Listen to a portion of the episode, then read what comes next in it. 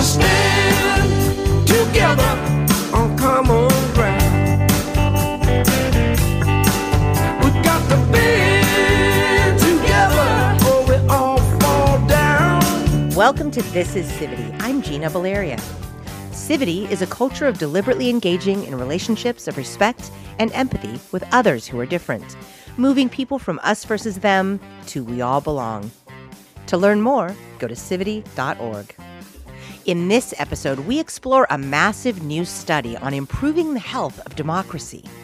The Strengthening Democracy Challenge invited more than thirty thousand people to engage with twenty-five interventions. The goal was to find ways to reduce things like partisan animosity, partisan violence, and anti-democratic attitudes, as well as increase social trust and a willingness to engage with people across differences. Civity's intervention was one of twenty-five chosen from a pool of two hundred fifty plus, and it was number one at increasing social trust.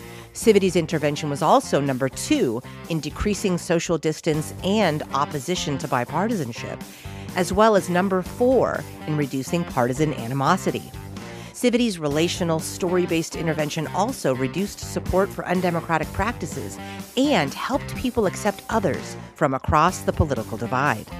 Here to talk with me about this is researcher Rob Willer, professor of sociology, psychology, and organizational behavior at Stanford University, as well as director of the Polarization and Social Change Lab and co-director of the Center on Philanthropy and Civil Society. Just headed up or co-headed up this incredible, massive, amazing, well, I think it's amazing study uh, called the Strengthening Democracy Challenge. What were you hoping to get at by doing that? A few years ago, my lab was doing a lot of research on uh, what some people call affective polarization and what we call partisan animosity, just dislike between Democrats and Republicans. And we were starting to also do research on Americans' democratic attitudes. So of particular interest there is the extent to which Americans are committed to democratic principles and will defend them even when someone from their party uh, breaks democratic rules. Because it's really easy to punish people from the other party who break democratic rules, like, for example, by voting against them, which you'd probably do anyway. Uh, what's tough is getting people to enforce democratic principles on folks from their own side. But that's that's critical if we're going to maintain consensus uh, or build consensus on, on democratic rules. So we were very interested in both these things because we've seen evidence for trends in the American mass public of, of increasing partisan animosity over the last half century. And then we also see concerning signs of democratic backsliding in the American public uh, in recent years. So we were interested in what sorts of interventions might be effective for improving both of these things, for getting Americans to, to hate one another less and also defend democratic principles over party interests more. Uh, and this turns out to be a really tricky problem. And there were lots of academics from lots of disciplines working on exactly these problems, especially the partisan animosity problem, and also lots of practitioners from outside of a- academia who were working on these problems too. So we were, we asked ourselves, like, how could we create a study that would gather as much of this wisdom uh, in it and evaluate that wisdom rigorously, as rigorously as possible? Well, if we were to try to do a study like that, what would it look like? And that's how we arrived at the, the design of the Strengthening Democracy Challenge. You talk about democratic principles. How, you mentioned one, voting to censure someone from your own party uh, for the sake of this wider democratic ideal.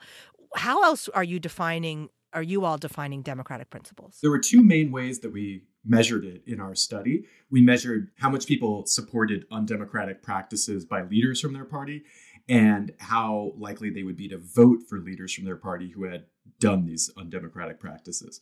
And in particular, the latter is arguably the main way in which the public weighs in on democratic rules, uh, you know, in America. It's basically like, do you enforce them when they're broken? Uh, is there any sort of accountability uh, from the voting public when leaders break the rules?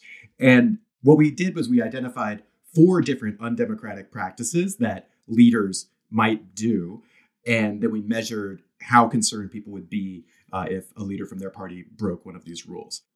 So the four undemocratic practices that we studied people's views of and, and tried to identify interventions to improve people's views on uh, were the people's views of in-party leaders, leaders from their own party, uh, who refused to acknowledge the results of the last election, who engaged in some sort of partisan gerrymandering, who repressed journalists who uh, you know, were critical of their own party, and then also uh, refused to acknowledge decisions that were made by uh, judges that were appointed by the rival party. So these are good examples of ways in which a leader could break democratic rules, and uh, and we were interested in whether we could find ways to get people to defend those rules more. So how did you end up trying to measure this? We put out a call for interventions that we could test in one massive experiment, what we call a mega study. And we had one very big restriction. We said that uh, if you're going to submit an idea to us, it has to be something we can embed in an online survey experiment that would take less than eight minutes for somebody to complete or, you know, experience. That's a pretty big restriction Uh, for a lot of folks who are used to doing in-person engagement, for example, folks like Civity, uh, that you know would would prefer for people to be live interacting with with someone else, uh, and and we were worried that that would mean that a lot of folks you know would just feel like they couldn't take part. But we were also hopeful that folks like the folks at Civity would take it as a challenge to say, is there a way to get some of what we do into this format, even though it doesn't fit what we do that well? And that's exactly what happened. We were just blown away by the amount of participation and interest in taking part. We got over two hundred fifty submissions from more than four hundred, uh, you know, people working, you know, sometimes in large teams, submitting from, uh, you know, seventeen different countries. And we got submissions from activists and journalists and people working in nonprofits, as well as lots of academics from many, many different uh, academic disciplines. Uh, all these folks who don't really talk very directly to one another, but we were hoping through this study that we would convene, that they would be in a kind of communication. And we put together an advisory board of practitioners and academics, and we picked what we thought to be the twenty-five most promising submissions to then test in this massive experiment that had over thirty thousand people. So uh, roughly the size of Ithaca, New York, where I, where I went to graduate school. So this whole town kind of took part in this study. And the way it worked was that these thirty thousand or so people would be randomly assigned to one of the twenty-five interventions that we were testing or to a control condition. And these interventions exhibited a, a range of approaches. Some were just text, you know, just people reading text. Some were interacting with a, a chat bot. Uh, others, you know, showed a lot of ingenuity and figured out ways that people could actually cooperate with somebody just in an asynchronous way. And then what a lot of folks did, including Civity, was make uh, compelling, well-produced videos that, uh, you know, that, that invoked some technique or another. And we had great luck with this. Uh, twenty-three out of the twenty-five interventions that were submitted reduced partisan animosity. And uh, we also found a lot of interventions that were effective in reducing support for partisan violence, uh, support for undemocratic candidates, social distrust, and, and a variety of other outcomes that are related to democracy or polarization. You made the point about having to think imaginatively about how to meet the criteria of the study. And definitely Civity does that, because we are, not only are we in person, but we're one-on-one, right? So like sit down, talk one-on-one. There's a process of story and seeing humanity. And I'm sure Malka and Palma have said this to you, but they call it the conversation before the conversation, right? Be, before we work on these issues, let's make sure we trust and care and see each other, right? And so how do we do that in an asynchronous mass way? And uh, it was a lot of fun to figure that, to figure out something, and then thrilling to see that it kind of worked, you know? More than kind of worked. You know, Civity's submission was that the top practitioner submitted intervention.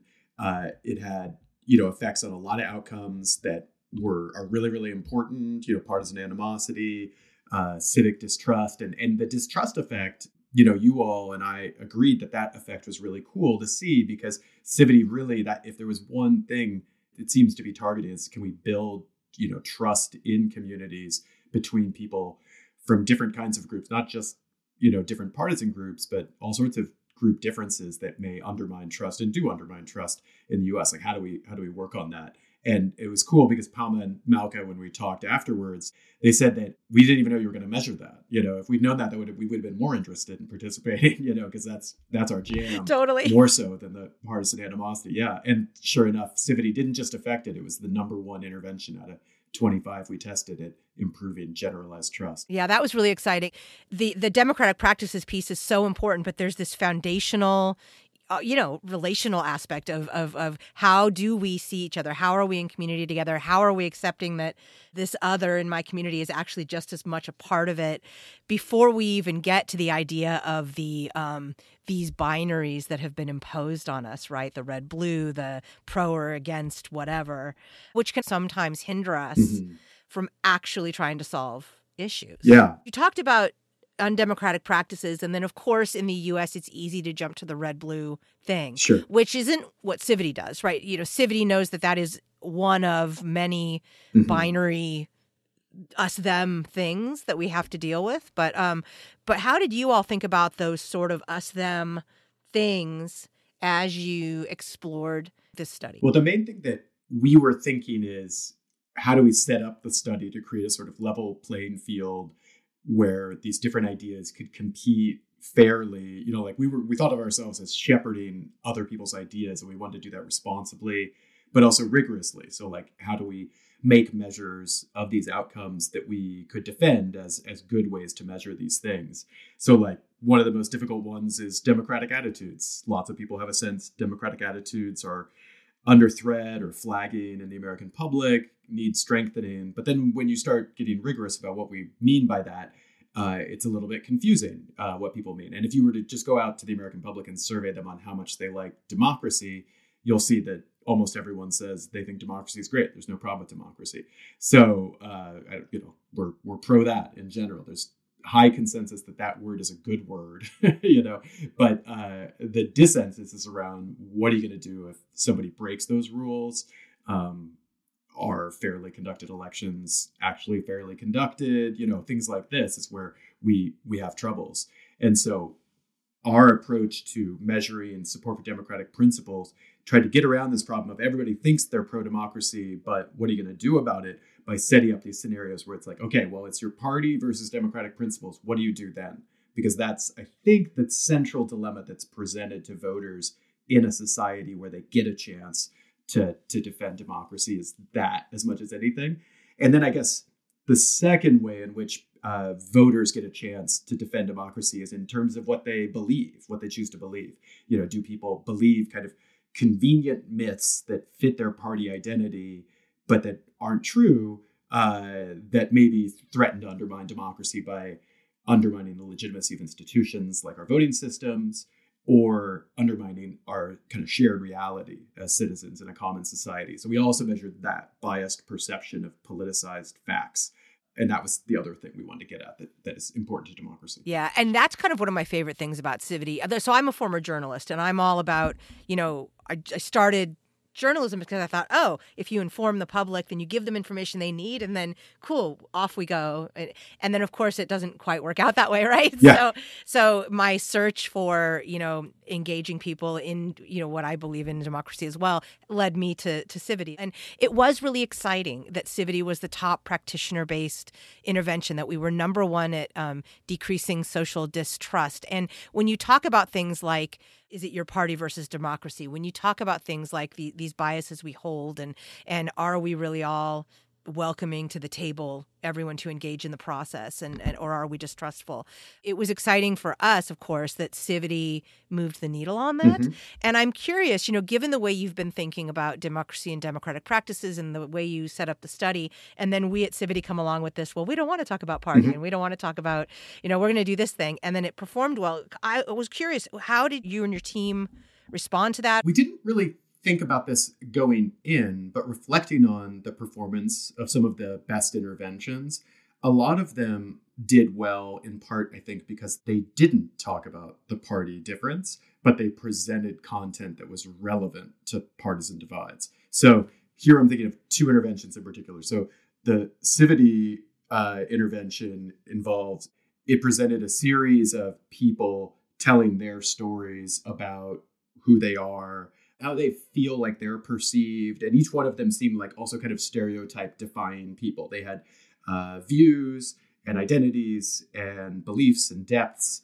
that you might not guess from your sort of snap judgment of, oh, that person's probably a Republican, or oh, that person's probably a Democrat. And they didn't talk much about party. They talked about a variety of identities, you know, that they had. And then all of them came off as sort of real, authentic people that were also sharing something, you know, intimate, intimate things about themselves. And so they were being vulnerable, uh, which I think people always appreciate and find endearing, and of course builds intimacy. So that's roughly my sense of the Civity intervention. It was great. And then another one that it reminds me of is this contact-based intervention that was made by Heineken's U K outlet, which is the, I think it's called Worlds Apart video. And they made it right after Brexit. They brought in pairs of ideologically uh, divergent folks, people on the left, people on the right, uh, with really, really different views, but had them sit down and over a, a, a glass of Heineken beer would talk through those differences. And despite the fact that they were having to drink Heineken beer, it went really well. No, yeah, I'm not a beer fan, but... I'm not a Heineken fan. But I'm a fan of Heineken U K for doing this. Fan of the commercial. Yeah. And it's really cool because uh, you might think, oh, why would video of ideological rivals in the U K in two thousand seventeen,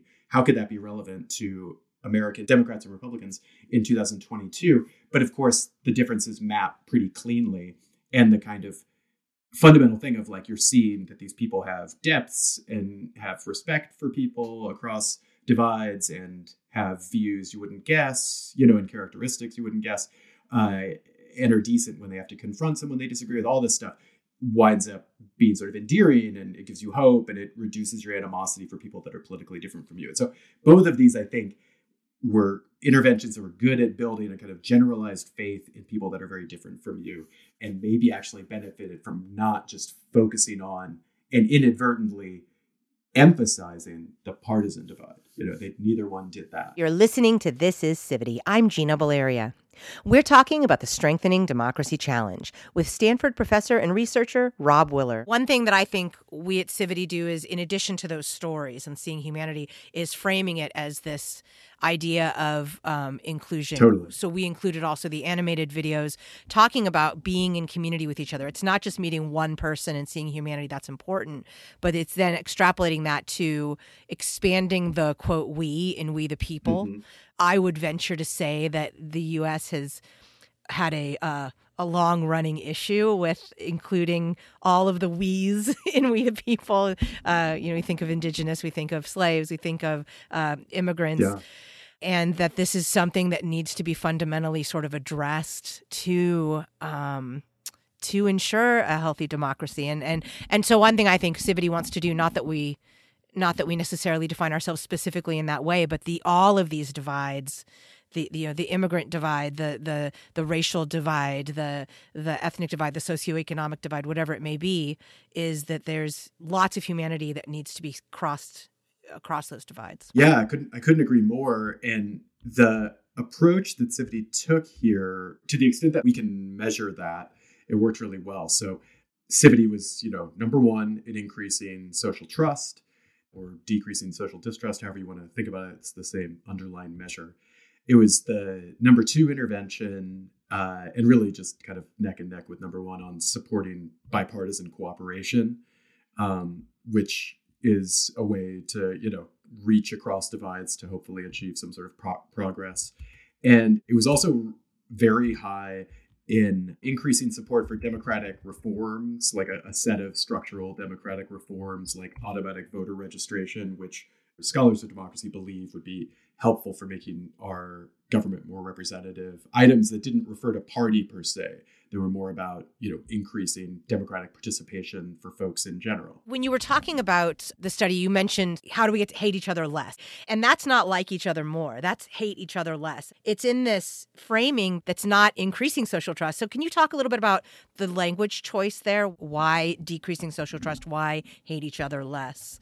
Uh, why that language? We would normally think of the trust measure as a trust measure, not a distrust measure, uh, although it's equally a measure of either because it has scale endpoints that refer to do you trust people in general, do you distrust people in general. And the reason we sort of labeled all the outcomes as negatives was to hopefully make it easier to understand what we found, you know, because uh, what we did is so complicated. We tested twenty-five interventions with all these people on Uh, roughly eight outcomes. And uh, that's just a lot of stuff for people to understand. And so we thought that it would be a little bit easier if the quote unquote good effect, or the, you know, putatively good effect on all eight, was for them to go down you know, that that might make it easier to digest what we did. But in some cases, it's not very intuitive. Like opposition to bipartisan cooperation is not as intuitive as just bipartisan cooperation. and, and social distrust, not as intuitive as just trust. Totally. But yeah, it was a quirk. Uh, ham-fisted effort to communicate better. No, I think I, I appreciate that. And I was curious. I just thought it was worth worth noting, and I thought it was kind of interesting. So I would love to ask you, you know, you did this and that's great. Why? What led you to this moment in which you took on this massive, as you said, complex study? Uh, you know, why this? Why this for you? A lot of stuff has been changing in the social sciences lately. There's been the open science revolution, which has happened uh, following the replication crisis.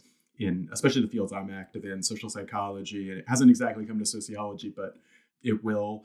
And uh, there's been an increased appreciation that we need new research designs to build knowledge efficiently and reliably and rigorously. And so I think more and more people are trying to think outside the box on, well, what is a good way to do a study? What is the right way to try to answer a problem? So that was in the background. And then also our lab has always been really focused on social problems, uh, you know, not just polarization and democracy, but also economic inequality, racial prejudice, uh, sexism, homophobia.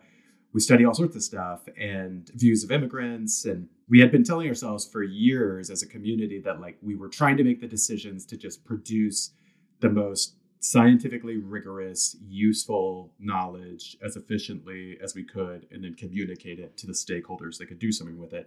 But if we were really being skeptical of ourselves, we, we weren't living up to that standard as much as we could have, in part because we had inherited this tradition from the social sciences that you focus on your ideas, that you try to come up with a new idea, and then you try to push it forward and make a compelling case for it, almost like a like a lawyer or something.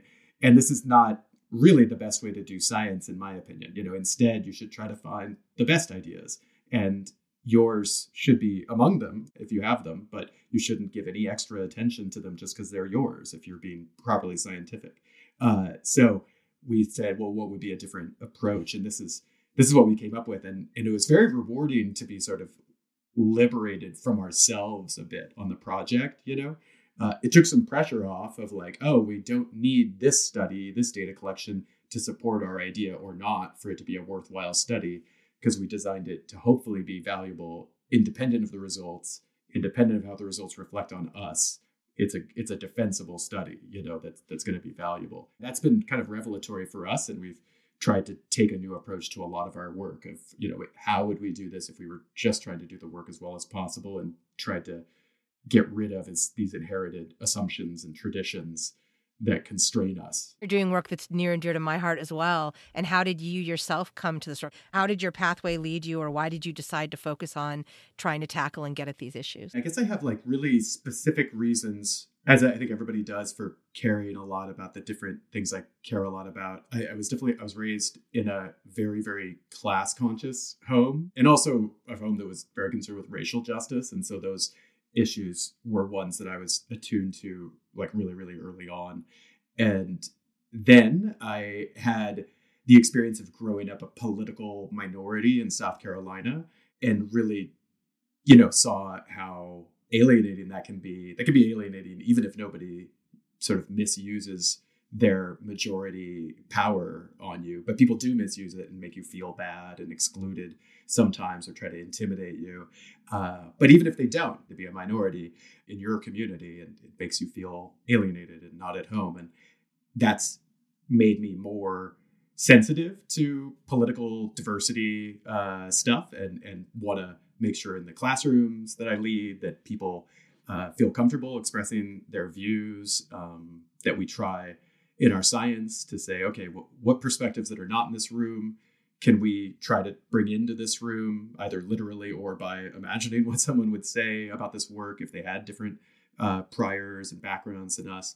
It also makes me just concerned with polarization related issues, because I, I feel like I've kind of seen um, both sides of it. I've also lived in the most liberal communities in America, like Ithaca, New York, Berkeley, California, San Francisco, and, and loved those communities, but also saw what it's like to be in a majority, you know, blue region. So in any event, I, I guess I I'm concerned about the polarization democracy stuff, as well as having a, a bunch of social problems that, that I'm concerned about, and, and just trying to do work that's relevant to, to all of it as much as we can. Yeah. No, it, it is funny to me how many people doing work in this space had an experience of being othered or being marginalized, and um, and myself included, and, and and how that does attune you a little bit to wanting to get at that issue. So I appreciate that. I just really want us to have a free flow of ideas and respectfully receive them and surface and consider the evidence. And I want that so that I can refine my views. So if people disagree with me, I have good reasons. I want to hear them so I can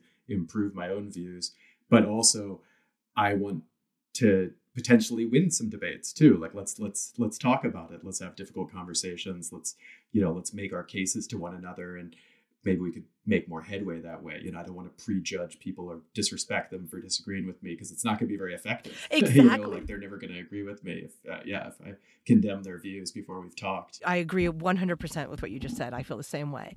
Um, so you've done this thing that's seemingly quite valuable and and brought out some really interesting information to light for us all. Where do you go from here? A lot of places. I think one thing that we're doing is we're trying to push these results to, to application a bit more. Uh, so if there was a big gap in the study we did, it's that it's conducted in the context of a, of a survey experiment.